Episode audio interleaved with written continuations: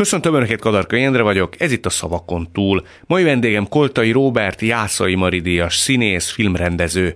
Pályáját a Kaposvári Csiky Gergely színházban kezdte, játszott Pécset a Budapesti Nemzeti Színházban, de kisebb-nagyobb megszakításokkal 25 évig volt hűséges Kaposvárhoz. Olyan kultikus filmek főszereplője, mint a Legényanya, a Csapd le csacsi, az Indul a bakterház, a Sose halunk meg, vagy a miniszter félrelép. Ahogy azt már megszokhatták, aktuális vendégemnek mindig teátrálisan átnyújtok egy papírt, jelen esetben Koltai Róbertnek.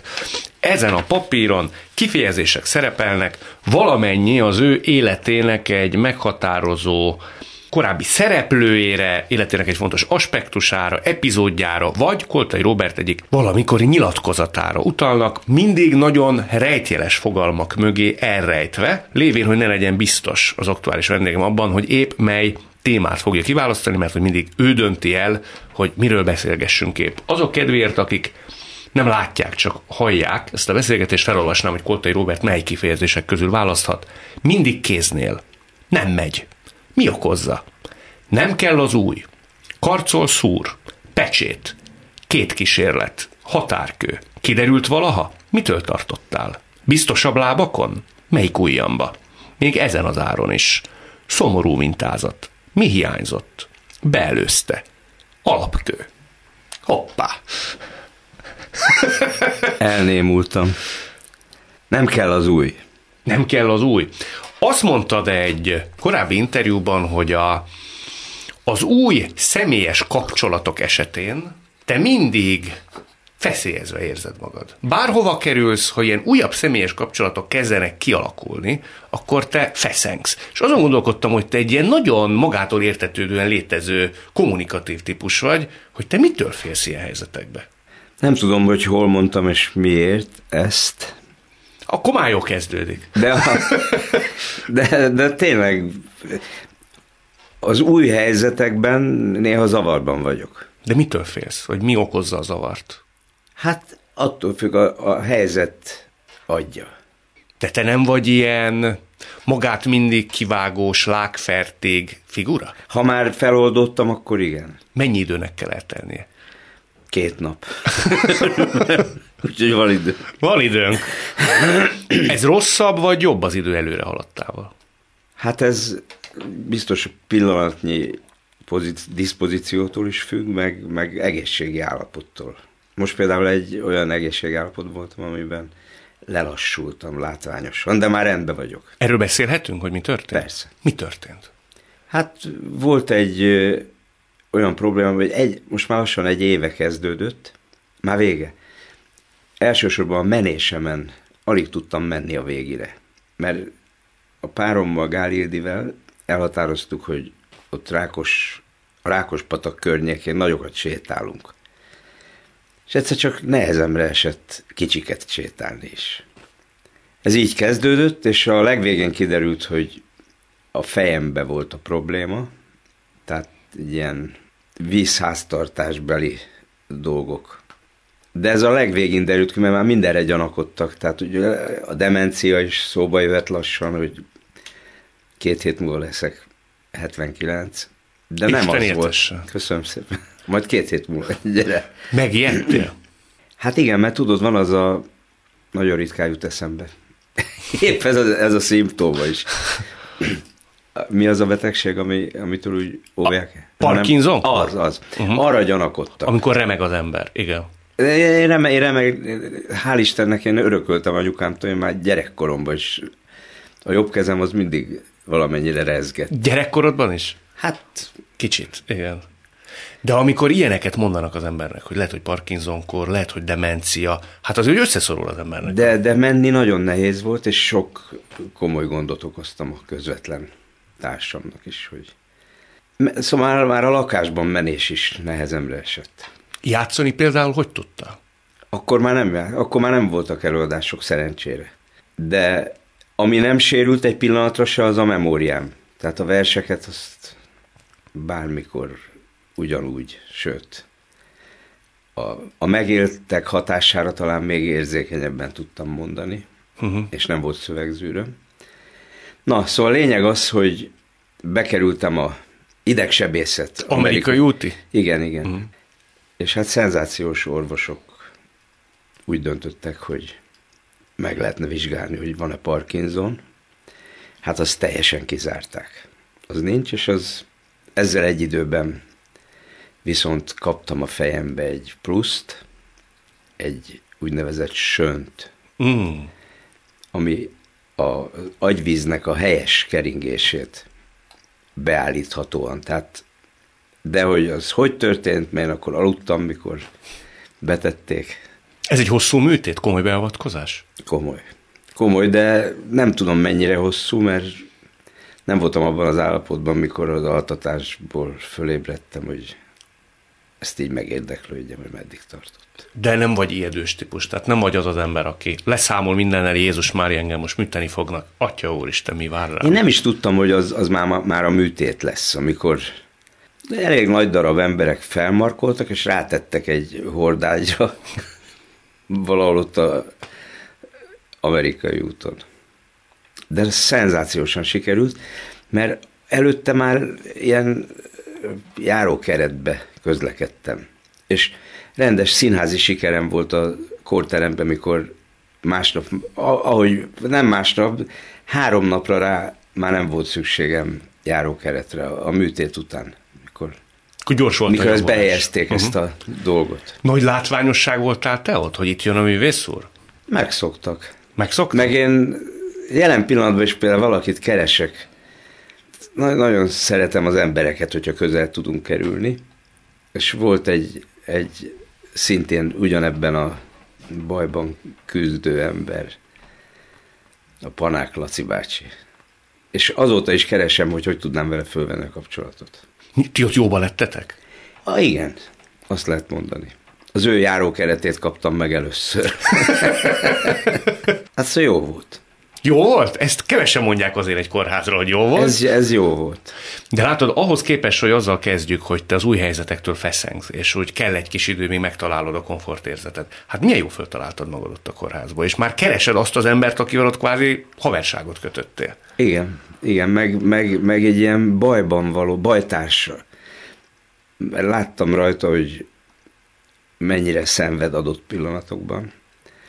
Mert azért ez nem egy kis miska dolog. Hát, ha látja ezt a műsort, vagy hallja és jelentkezik. Összekötünk benneteket, ha a Klubrádiónál jelentkezik. Azt tudom, hogy ő, amikor az volt tervezve, hogy amikor ő végez, mikor elengedik, akkor visszamegy Keszthelyre egy ugyancsak orvosi felépülést segítő osztályra. De csak ezt tudom róla, meg a nevét. Hát lehet, hogy ez bőven elég. De jó rá gondolni. Akörül próbáltam itt próbálkozni, vagy kísérletet tenni, hogy amikor az ember mondhat, hogy 79 éves leszel. Történik. Hol van az még? Két hét. De is beszéljünk róla.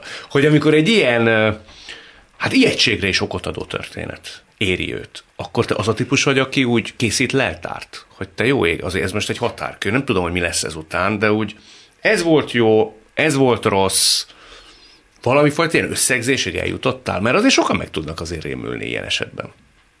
Tehát velem született optimizmusom, és az, hogy elég hamar megtalálták a bajt, és hogy mindjárt elkezdett, nem mindjárt, de hát a körülményekhez képest mindjárt elkezdett javulni a helyzet, úgyhogy nem volt időm megijedni. Azt mondod, hogy veled született optimizmus? Uh-huh. Kitől örökölted? Apukától vagy anyukától? Hát elsősorban apukámtól. Ő az a típus volt, hogy bármi érte őt, ő mindig a dolog jó oldalát látta? Igen. Például nem bírt rosszat hallani. Hogyha, most csak példaképpen nem törtem el soha semmimet, de ha törött lábbal mentem volna haza, akkor mi van apukám? Hát eltört a lábom. Szóval melyik? Hát mondom, a jobb. De a bal az tip-top.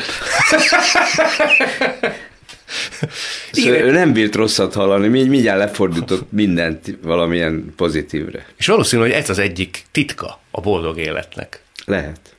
És te is ilyen vagy? Igen.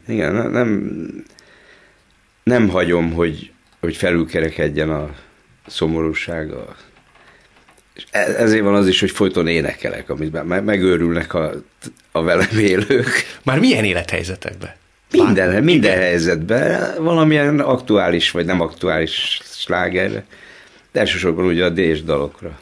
Te mész, nem tudom én, a konyhából a nappaliba, és elénekled a Legyen úgy egyik strófáját, ami úgy eszed. Az egészet. Az egészet. Persze, de nem megyek, inkább fekszem otthon. És mit szól Ildikó ilyenkor? Hát őrá céloztam, akinek az idegeit egy kicsit kikezdte már a... Tehát szereti a dalt, meg az énekhangot, de a kevesebb néha több, úgy van vele. Hát igen, meg nem tudok mindig kíséretet is vinni a szobába, a lágyba. De ha rajtad múlna, akkor... Na válasszunk kérlek egy másik témát. Kiderült valaha? Az kiderült-e valaha, mert gyakorta előkerül a veled készült interjúkban, hogy az egykori kaposvári társaid, vagy például inkább nem is a társak, inkább a rendezők, Babarczi, Zsámbéki, Ascher, sokáig nem nagyon akartak téged megnézni Budapesten, mondjuk a József Attila Színházba, vagy az itteni sikereid során. Hogy miért volt ez a távolságtartás irányodba később? Úgy érezték, hogy én elárultam valamit azzal, hogy eljöttem Kaposvárról. Ők akkor téged tartóztattak? Hogy ne menj? Hát keményen rám szólt. Hát nézd, akkor már a Zsámbéki nem is volt ott, aki az egészet elindította. Mondhatom azt is, hogy elindítottuk. Igen. Mert mi ketten szerződtünk Kaposvárra, amikor még egészen másik Kaposvár volt. És ő már akkor nem volt ott, tehát ő már elindította azt a... Én közben egyszer-egyszer elszerződtem Pécsre, meg vissza. Nemzeti Színház, megint vissza. Igen. De a Babarczi nagyon rossz hallotta, hogy elmentem, amikor elmentem. Mit mondott? Nem is tudnám idézni, de ahhoz, hogy őt idézzem, és ő már nem él, ahhoz egy kicsit a paródia irányába is el kéne mennem, hogy ez nem kapott levegőt. Te miért jöttél el? Kaposvárról? Akkor tudtad? Mert sokszor csak utólag tudja az ember. Meghoz egy döntést, és a végén jön rá. 5-10 év múlva, vagy pontosan miért is döntött így, de akkor nagyon egyértelműnek tűnt. Különösebb okom nem volt. Talán az, hogy a bizonyos szerepeket nem kaphattam meg. És amikor Pécsen meghívtak, olyan szerepbe, amit Kaposváron biztos nem én kaptam volna, mert mindent megkaptam, nagyon-nagyon jókat játszottam, de bizonyos intellektust elérő szerepeket nem néztek ki belőlem. Aztán ebben is volt apró változás, például az Öngyilkos című darabot, az a világ legjobb szerepe a se rendezésében. Tehát valamit te keveseltél, amit nem láttak beléd akkor annyira, mint amennyire te szeretted volna. Lehet, igen. De te nem vagy az a típus, aki fölmész a Serhez, vagy Babarcizod, és megmondod nekik, hogy miért nem játszom ezt? Vagy miért nem, mert közben meg nagyon jókat játszottam, csak hogyha egy bizonyos... Ha azt mondom, hogy volt, amit csak a Jordán játszhatott, szellemileg őt elképzelték, hogy akkor a Lukács Andor... A Máté Gabinak viccesen mondtam, hogy mi van, te főszerepszakot végeztél, tudod, ez egy régi mondásom. Hogy oda jött a főiskolára, és rögtön a legnagyobb főszerepeket ő játszotta. Hát én inkább egy karakterhős voltam. Akkor nem az volt, legalábbis az én vélelmem szerint, ott a konfliktus az például az volt, hogy az éjjeli menedék helyet játszottad volna Kaposváron, de te inkább a Sose halunk meg vidéki turnéját választottad. Ja, hát mert akkor már sok éve voltam Kaposváron, és egy csoda történt velem, hogy filmet rendezhettem, ráadásul saját történetemből, saját rendezésemben főszereplőként, amit nem is akartam először elhinni, vagy elvállalni így, de aztán ott meg a Simó Sándor rábeszélt, hogy meg fogod oldani. Mert hogy addig nem rendeztem. És ezt el szerettem volna, ezt a filmet kísérni. És legalább ez nem tetszett Asserék? Az itthoni bemutatókon. Akkor nem tudtam még, hogy Amerika is lesz benne, meg most nem sorolom föl a többi helyet. És ez nem tetszett Asseréknek? Hát neki az nem tetszett, hogy én egy Gorki főszerepet nála visszautasítok, és nagyon sokáig nem bocsájtotta meg. Aztán megbocsátotta? Most már néha ír pozitív dolgokat, amit lát tőlem. Sokáig meg se nézett, tehát szóltál neki, hogy Tamás, nézzél már meg a, nem tudom én, Balfácánba, nem jön el? Nem nézze meg? Nem. Játszottuk a játékszínben, a Bezerédivel vendégszerepeltünk, mint kaposvári színészek a Villanegrát, a Szurdi rendezte, emlékszem, és mindig mondtuk neki, hogy olyan helyes előadás, nem nézed meg egyszer, Tamás? De, majd megnézem, persze. Nem tudom, miért olyan fontos nekem ez, hogy ki néz, mit néz, nézzem meg. Elég az hozzá, hogy amikor legutoljára, tudtam, hogy ma megy utoljára. Több évig ment, de jövök már. És amikor az életbe utoljára ment, akkor fölhívtam az Aschert, hogy ma megy utoljára. Ott vagyok! Elég azt hozzá, hogy persze nem volt ott. És másnap találkoztunk Kaposváron. Mondom, hát vártunk a Zolival, hogy... Szóval már ott voltam a büfébe. Nem bírtam bemenni, nem bírtam. Tehát ő bizonyos dolgokat, ami nem földrengésszerű színház, tehát ami csak egy jó előadás, vagy egy aranyos előadás, az neki nem fér bele az életébe, hogy arra ő beüljön. Mikor békültetek ki? Vagy mikor történt meg az, aminek meg kell történnie?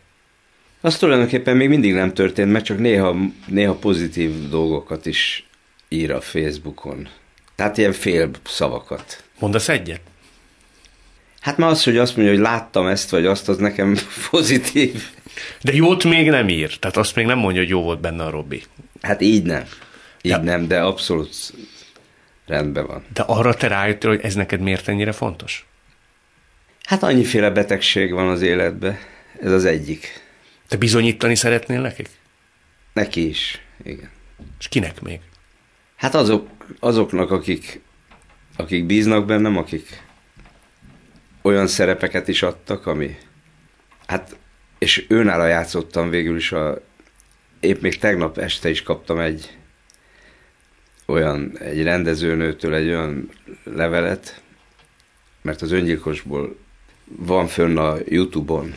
Lehet, hogy nem jól használom ezt a szót. Dehogy nem. A YouTube-ot jól használom, de lehet, hogy nem a YouTube-on van. Ha beütött, hogy öngyilkos, Pocek Árnyikov, Koltai Róbert. Na mindegy. Tehát ott tegnap is kaptam egy levelet, hogy az illető rendezőnő azt mondta, hogy egy szakmai tanácskozás volt valahol, és hogy ez a színészi zseni. Tehát az egyik nagy jelenetre, és azt az Ascher rendezte. És az tényleg lehet mondani, hogy a gondok mellett, a Harold Pinter gondok, mert az életem szerepe volt a Pocek Árnyikov. Az öngyilkos, aki mindenkinek megesküszik, mindenfajta embercsoportnak, hogy ő értük megy meghalni, csak annyira szeret élni. Annyira szeret, hogy mikor a döntő pillanat jön, már ott van a pisztolya, és akkor még mindig valami eszébe jut, hogy na ezt most mégse. De ha vele már mint Ascherrel megcsináltad például ezt a darabot, miért kell még bizonyítani neki? Ilyen alakítás után? Hát, hogy miért nem folytatjuk ugyanezt, vagy ehhez hasonlót. De... Tehát mondom, utána is játszottam jókat Kaposváron, de... No, de például a mi osztályunkban, tudomásom szerint Ascher volt, aki téged javasolt, Hauman helyett. Hát... Ezt jól tudom? Ez most egy fájdalmas dolog nekem, hogy Péter most ment el nemrég. És nekem a helyére kellett belépni, de azóta már nem megy. De megvan. Tehát meg tudod nézni. Ez egy nagyon jó előadás, és azért ott Hauman nagyot alakított, és hogy téged gondoltak, pláne Ascher, ha tényleg így van, hogy akkor a Robi legyen, ez valahol azért elég tétel, abszolút, nem? Abszolút. Hát azért még élve járkálok, szóval nem lőttem magam fejbe. De ez valami ilyen belső hiány. Tehát, hogy belül te még azt érzed, hogy ezeknek az embereknek, annak a cégnek, annak az akkolmelegnek neked még valamit bizonyítanod kell, nem? Hát ez annyira így van, hogy egyes fellépések is így telnek el. Tehát amikor önálló estem van, és németből verset, németül fordítom a leghíresebb magyar verseket, improvizálva persze. Szóval minden, nekem minden tétre megy. A mai napig? Igen. Lett légyen az egy vidéki előadáson, vannak 72-en. Igen. Vagy bementem, most nemrég a Gálildi alapozta meg, hogy megcsináljuk egy olvasó gondolkodó színház, ez volt a címe, a Halálvelencében, a Thomas Mann. És 200 ember teltházot ült, hogy én majd hogy fogok olvasni. És életem egyik legszebb színházi estéje lett. Szerinted, de a választ talán meg is adtad, nem múlik el, nem fogy ki az emberből a mindig tetszeni vágyás. De csak amíg élek. Az az érzésem, hogy utána kicsit nyugodtabb leszek. Ez nem lanyhul? Egy színészben sok-sok siker után? Hát bennem nem. De rájöttél az eredőjére? Hát, ahogy apukám mondta, hogy a jobb lábad ugye csak a jobb lábad törted, a bal lábad tip-top. Ez itt továbbra is a Szavakon túl Koltai Róberttel. Na válasszunk kérlek egy másik témát. Határkő. A határkő az Veszprém, mert hogy te azt mondtad, nem Kaposvárra értetted, hanem Veszprémre, hogy neked ott múlt el a kisebbrendűségi érzésed színészként. Hát ez nem lehetett más, mint a Ügynök halála, a Willy Loman szerep és annak a fogadtatása. De miért volt neked kisebbrendűségi komplexusod el addig? Hát talán amit mondtam, hogy bizonyos szerepóriásokat csak nagyon ritkán lehetett megkapnom. És itt megkaptad Willy Lomant, és igen. Valami kiszállt belőled. Talán az, hogy képes vagyok rá? Hát amikor az ember a hatást egyszerre érzi az alkotással együtt, hogy csinálom, és hogy lesz. Ez jelen pillanatban is nekem egyik legfontosabb segítő erő, amikor adott pillanatban, és nem azért, mert nem jut eszedbe a szöveg, és ezt még apukámnak a versmondásából örököltem, hogy mert szünetet, fontos helyeken szünetet tartani. De hát ez túl egyszerű lenne erre lefordítani a válaszomat a kérdésedre. Igen. Hogy amikor tényleg megáll a levegő. Olyan és te ott érezted először? Hát, ha ez igaz, amit mondasz, hogy ezt a Határkő című szövegemet mondtam, vagy pedig akkor füllentettem, vagy nagyot mondtam, az lehet. De azok hihetetlen pillanatok. Ezt lehet érezni versmondás közben is, hogy hagyni időt. Arról csak így rezegjen a fej, mint ahogy a tiéd most. Egy kicsit. És hagyni időt arra, hogy abból szülessen a következő. De az is lehet, hogy nem pont erre értettem ezt a határkőt, de hát most ülünk itt, most erről ez jutott eszembe. De ahhoz azért magabiztosság kell, amikor az ember már mer hagyni szünetet. Hát a szünet nem azt jelenti, hogy lehet menni perecet. Nyilván. Hanem hogy azokat a csöndeket, amik egy közepes versmondásnál, közepes, de értékes versmondásnál úgy benne vannak. Hát gondold meg ezt a Halálvelencében, egy könyvvel a kezembe ültem, és 200 néző ott lenn, és semmi színészkedés nem volt, egyedül olvastam. Említetted édesapádat. Ő miért és hogyan tudott ennyire jó verset mondani? Hát a tehetség szót kell előrevennem, meg hát azért tudott így verset mondani, mert érdekelte őt az a vers, volt vele mondani valója, akart vele hatni, akárcsak miránk otthon.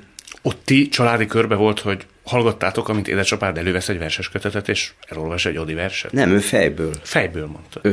Hány verset tudott? Rengeteget. Hát a János Vitézt például mindig énekenként mondta, ha jól viselkedtünk, akkor bebújhattunk mellé az ágyba. Vasárnap délelőttönként. És akkor a következő éneket.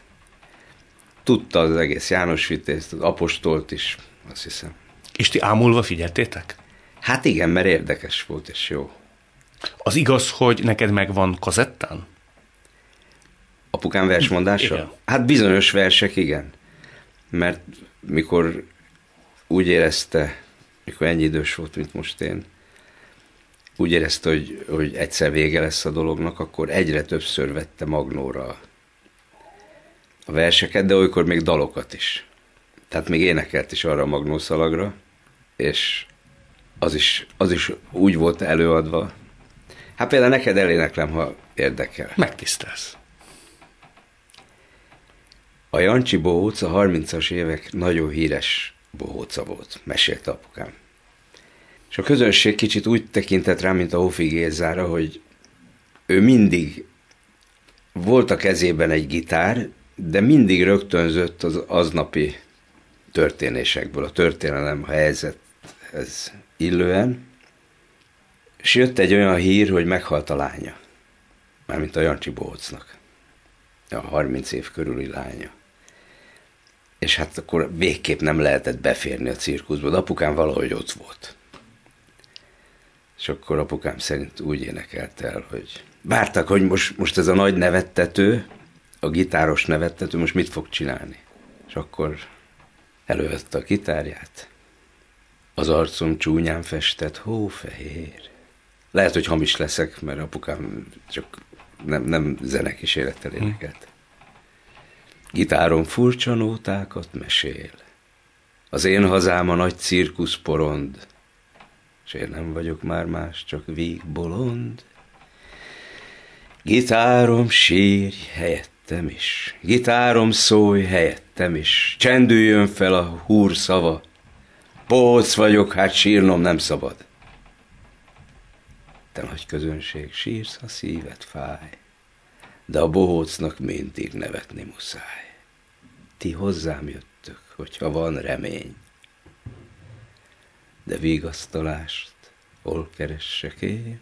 Gitárom sírj helyettem is, gitárom szólj helyettem is, csendüljön fel a húrszava, bohóc vagyok, hát sírnom nem szabad. És akkor valahogy lehet, hogy elfelejtette az évtizedek alatt, és azt hiszem ő fejezte be a maga módján. És mikor majd megöregedem, strotyli leszek vén. Sok köze nem volt addig dalhoz. Engem síratnak majd a gyerekek, és nem kellek senkinek sem én. Tehát valami ilyesmit, és a sok-sok vers mellett, amit fölmondott, még ezt is elég, és ennek lett szerepe később a világszámba. Igen.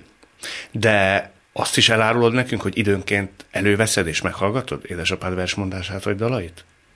Hát mentünk egyszer egy ilyen szlovén tengerparti helyre, Vékony Gyula nevű focista barátommal, és ő neki valamikor régen adtam valamit, de már nem emlékeztem, hogy mit, az én kazettáimat, és közte volt ez a bohózdal. És akkor, ahogy mentünk, ő vezetett, és az ő kocsijában, szóval hallgassátok már meg, és bedugta. És egy pillanatra az Ildi azt hitte, hogy én vagyok, mert eléggé hasonlít a hangom apukám hangjára. És ezúttal nem boldogan végighallgattam, vagy könnyesen. Hogy szoktad általában, vagy milyen érzések kerítenek hatalmába? A hiánya jut eszedbe inkább, vagy az a sok jó, amit együtt átéltetek, és ilyen édes bússá válik? Ő mindig mindenről eszembe jut. Ki is kaptam néha, hogy a mamámról sokkal kevesebbet számolok be különböző, például, amit az Ildivel írtunk könyvet. Igen. Abban is elsősorban apukám szerepel.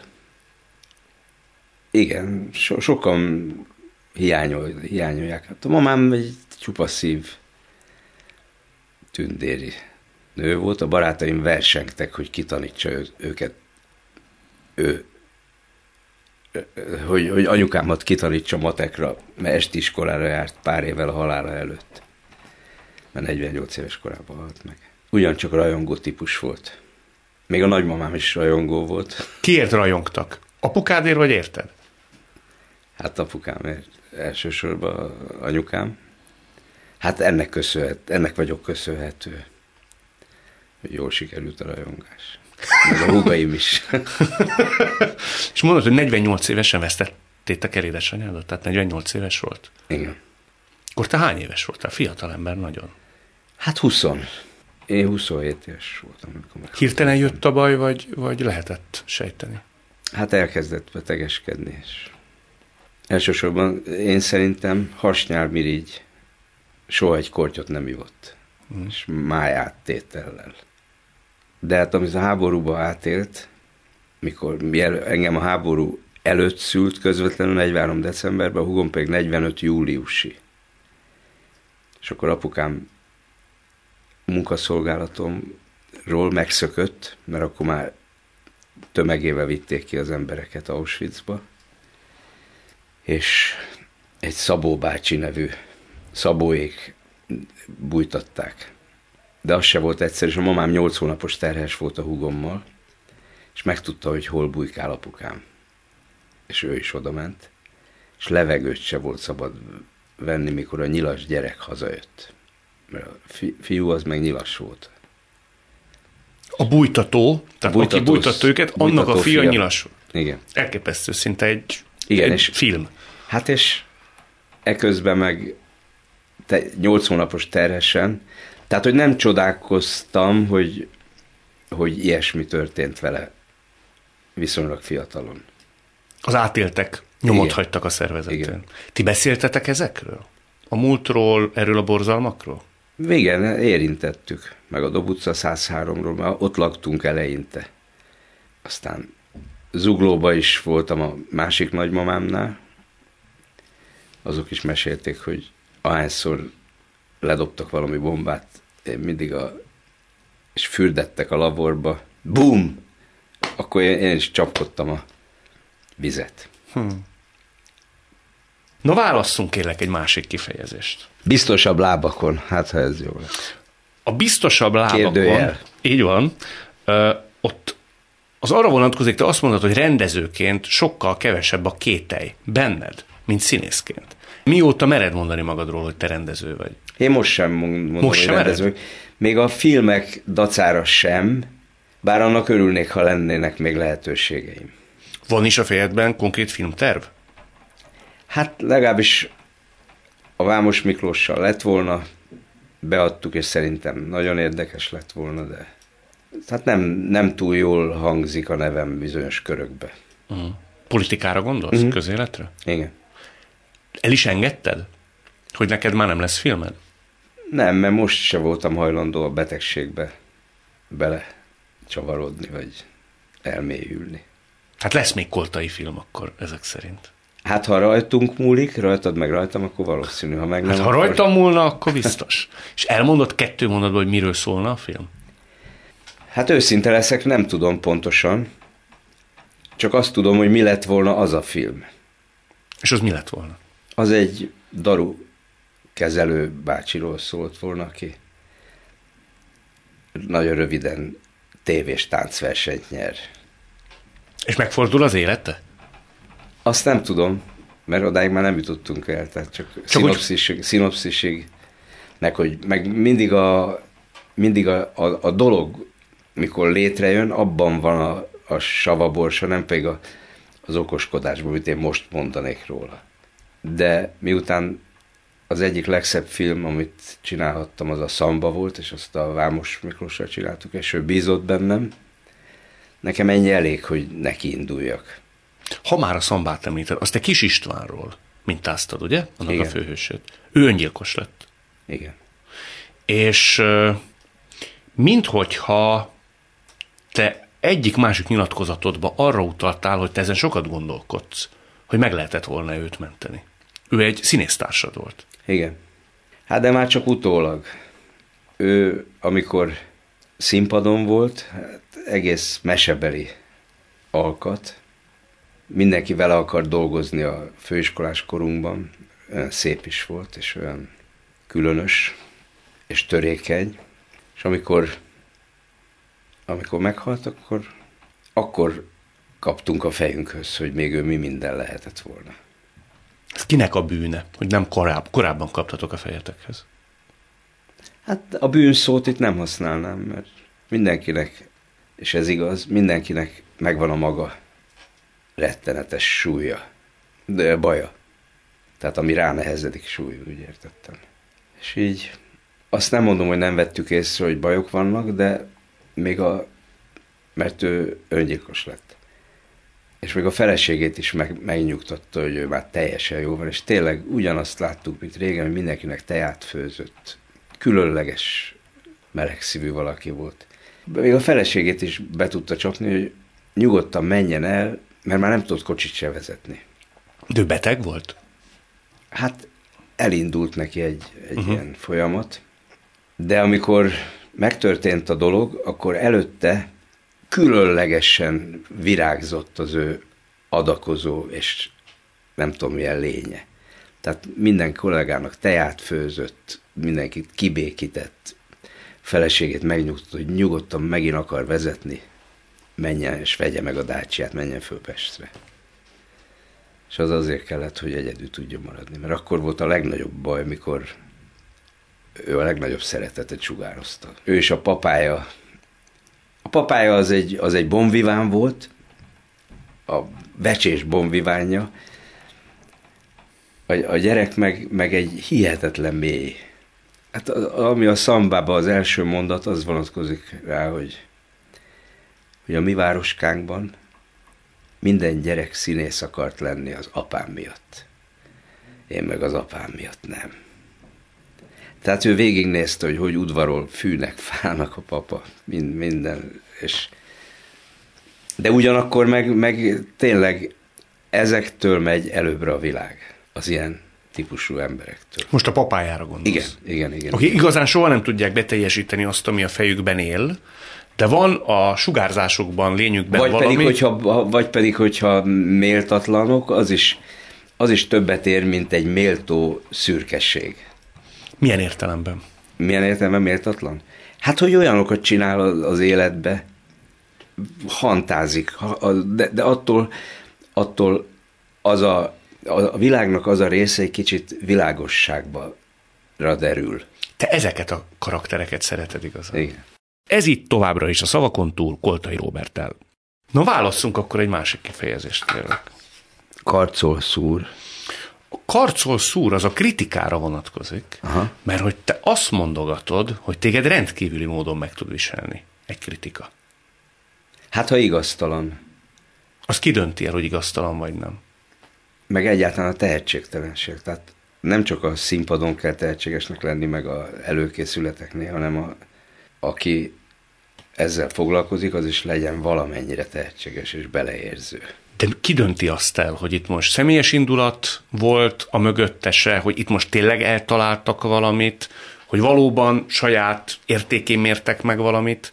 Ki a döntnök ilyenkor? De ezt én mire mondtam konkrétan? Több kritikára utaltál, és mint Gombrowiczal is összehasonlítottad ilyen értelemben magad egy interjúban, mondván, hogy ő például beleőrült a kritikákba, igen. És színésznek se könnyű lenni. Mondtad ezt ennek kapcsán. Nyilván nem azt akartad mondani, hogy ebbe te beletébolyogtál. Mert én nem játszottam Gombrowiczba. Igen, ez egy interjúban volt emlékeim szerint, amikor ráutaltál. Hát én nem őrültem bele, csak hát vannak nagyon ízléstelen és rossz, tehát tehetségtelen kritikusok is, mint ahogy a színház minden vonatkozásában van ilyen is, olyan is, olyan is. Valamit a mai napig melengedsz? Rossz értelemben? Hát nem vagyok hajlandó ezen törni a fejem, hogy mibe voltam a legrosszabb, vagy mibe kaptam a legrosszabb kritikát, de... Te volt, amire válaszoltál? Kritika? Élet és irodalomba például. Igen?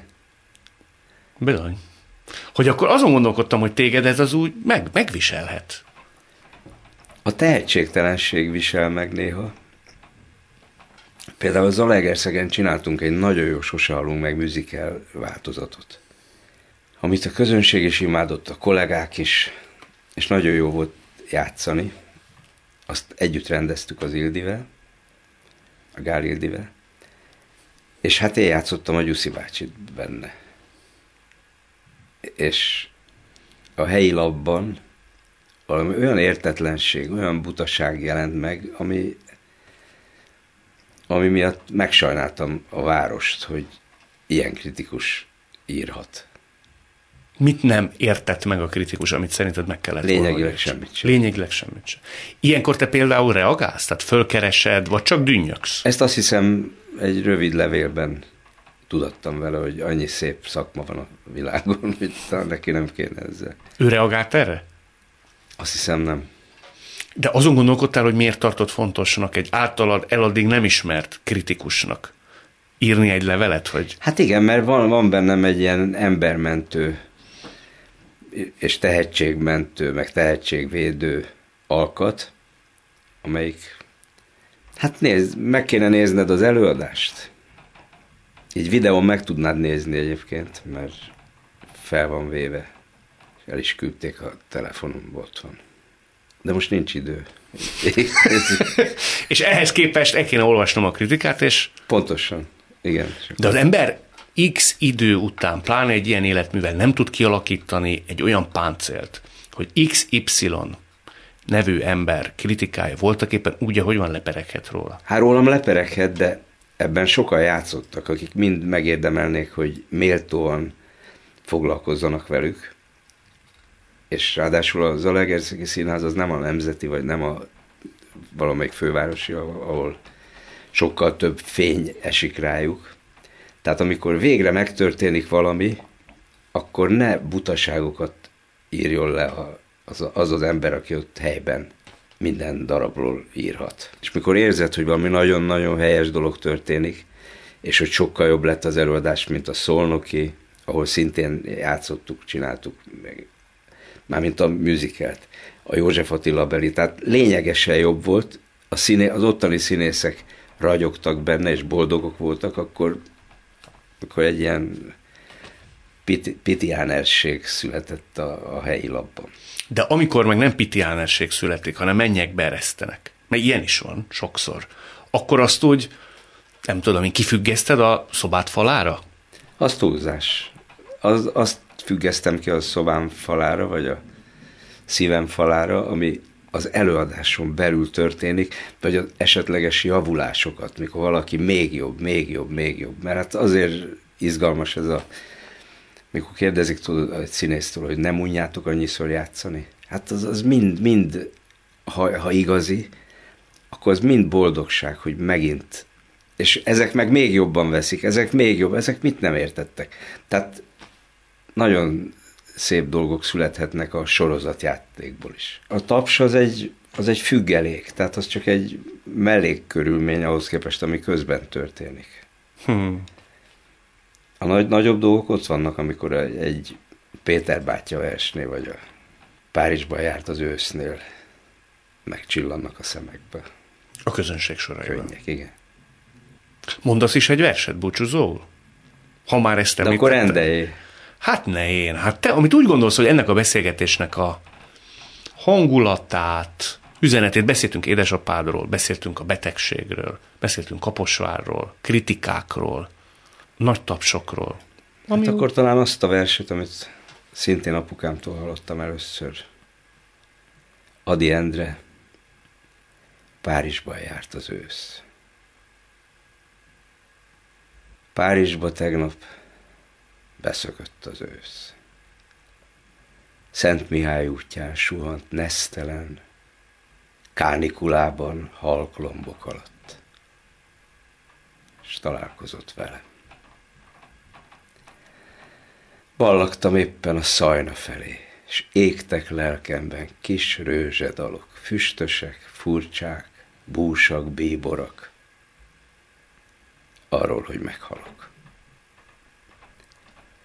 Elért az ősz, és súgott valamit. Szent Mihály útja bele remegett. Züm, züm. Röpködtek végig az úton. Tréfás falevelek.